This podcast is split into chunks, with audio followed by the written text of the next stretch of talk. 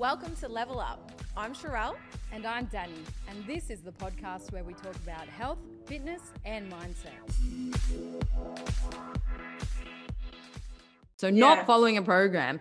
Programs, you got to have like a month of the same movements, mm. okay? Mm. And I always use the example of someone wanting to learn how to ride a bike. Mm. So you, you don't just jump on the bike in week one and then go on a scooter in week two, and then week three, a unicycle. You stay on the damn bike to mm. learn how to ride it.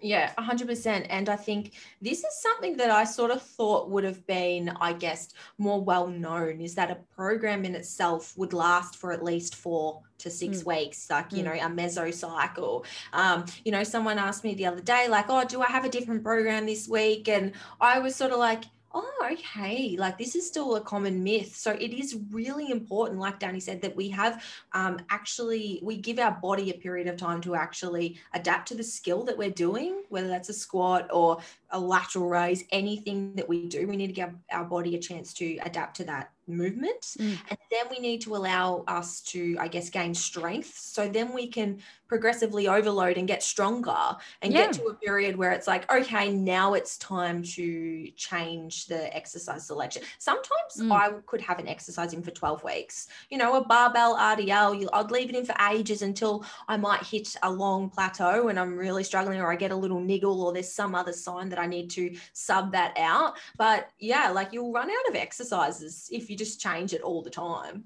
Yeah, that's right. And again, adherence to the program comes into it, and client yeah. expectation. So as a coach, it's really important that you tell your clients, okay, this is, you know, we're going to have a period of, I'll just use four weeks.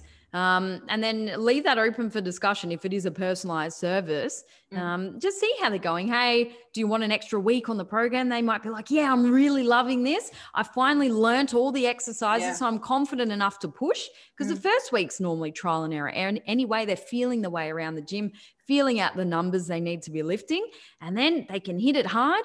And then once the momentum is there, there's no point, oh, new program. Okay, so that communication is really important. Do they need mm. four weeks? Do they need five weeks? Mm. Were they sick for a week? Then I add that on the end there. We don't just go to a new program. Yeah. Um, were they away on holidays? Were they in lockdown? Things like that need to be considered as well. But um, yeah. yeah, stick to the program, because then you can learn the movements, but then also apply progressive overload, mm. lift heavier weight, add some pauses, add a little mm. bit more reps. Yeah. yeah. Yeah, exactly. And I definitely have some clients on six weeks. Um, vast majority would probably be on four, but there's definitely a good handful that find they need those few extra weeks. And whether that's skill acquisition at the start, like those neurological adaptations just taking a bit longer. Yep. The last thing you want to do is like rip the rug out. Week four, they feel like they're just making momentum. Again, like you can leave some, like some exercises in for ages. And even when we make progressions on an ex on a training block, right, Danny? We don't just rip everything out and completely change it. We're usually no. altering like a lot of exercise um, tempos and, and um, you know, the volume or the intensity, so to speak, or mm. even the order. You know, you don't just change everything. Otherwise, no. you got to relearn everything. And this is why you just, you know, there's a lot of shit programs out there, I guess. Yeah, yeah, yeah, definitely. And and that, I suppose, separates us from the entertainment programs. You know, we do, your, is yours sixteen weeks still? What's that? twenty weeks, you're programming? Um, usually, yeah, usually twelve to sixteen. I would have sixteen. Like a specific um, training, I guess, um, goal or focus. There's a plan. Yeah. yeah. It's not just like, okay, four weeks overhaul, four weeks overhaul. It's like from week one to sixteen, similar movement patterns, but they've progressed over time yeah. with yeah. little changes here and there. New exercises get sprinkled in, mm. but for me the framework um of it is very much, or the skeleton of it is set in place as mm. well yeah mm. but we just progress the client through based on what they need and where they're at and their goals. Yes, yeah we don't yes. just overhaul after four weeks. Yeah, no, absolutely not. Yeah, absolutely not. You need to be sticking to a program for long enough to, to yeah. be able to get to the end result and the goal that you've been doing. Um, and that's another thing as well, is like, I feel like if you don't have a program, right, what do you do? You go into the gym and you do things that you're good at. That's what you mm. see all the time. People go in, they do, they go, I don't have anything, so I'm just going to do like a lateral raise, and you avoid the shit that you need to actually train and get better yeah. at. Um, this is why everyone hates lunges. You know, in my questionnaire, it's like, what's that? What, what don't you enjoy? It's freaking lunges all the time. It's like, because you don't do enough of them. So yeah. like, you know, we need a lunge until you love them. I was going to um, say, do you program them then if they oh, say that? one hundred percent. This is why I'm like, I'm not the entertainment joker. Yeah, I, yeah. We work We're here for results. Yeah, yeah, yeah. yeah. That's fun. Um, That's true. Um, and what what I'll find as well is a lot of people, if they don't have a program, they'll they might feel like, oh, they'll add another day, or they'll do some extra things here and there, and they just fluff around rather than actually dedicating to a program and having productive, intense volume. They'll just try and outdo themselves, and yep. usually that just like inhibits recovery. And yes. over the long run, this is just why chicks are training six, seven, eight times a week and not seeing progress. And that's yep. infuriating to me. Yeah. You break down, you get sick, you're mo- mm. poor movement quality. You're not pushing uh, in the sets that you're actually exercising. Okay. So for example, you're training four days a week. I'm five days a week. Uh, we still go for our walks and do very low level cardio, but we are so religious with our sleep, our recovery, our Our training, like nutrition around our training, because we know we need to set ourselves up for the next training session to yeah. go hard and then have a rest. Mm. Respect our bodies, allow it to recover and, and rest. Otherwise, yeah, you'll just burn out. Um, mm. So it's really important just to, to pick your days and push in those days. Because if you've got the energy to train seven days a week, you did not train hard enough in your actual training sessions. Yeah. I just don't, I could never do it. I used to do it, right? Yeah. And what happens is like volume and intensity is like a seesaw. When one goes up, one must come down. You know, we can't always just be pumping and building volume. So mm. this is the difference, right? They show in a lot of like hypertrophy, I guess, research that, you know, you can still build muscle if your volume's up, if your intensity's down, and vice versa. But then like what you said, Danny, when we look at recoverability on a whole scale, this is why I lean more towards, okay, well, let's work hard. Let's get intensity up. Let's get rid of jump volume. Let's pick the most effective dose mm. and the most effective exercises. So you can get in, do the work, get out, recover, build a body and support it, because stress is usually not just, um, you know,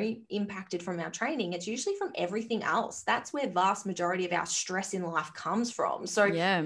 we may not be able to alter a lot of that. You know, you're on night duty, you're, you're a single mom, you know, you might not be able to alter a lot of that other stress. Mm. But what you can do is get rid of all the junk volume, the excess training and all the shit that we do in the gym for fun. Like, sorry, yeah. but that's just what I sort of, yeah, lean more towards. Yeah, particularly if you've got a really hands-on job. And I mm. always would try and get my head around how people like tradies or, oh. you know, nurses or people who are really hands-on, even trainers, how do you spend eight hours in it, like working and then go to the gym? Mm. Like that just, well done, everyone. Or even the people at the office sitting down, you, you got to take into consideration what you're doing when you're not in the gym too, as you said. So mm. to have seven days of training plus your career, plus any mental stress that's going on, no wonder everyone's burning out. No wonder everyone's getting injured and hindering results. Mm. You'll find that by pulling back, your results will be so much better because you remove that inflammation, yep. you remove that stress.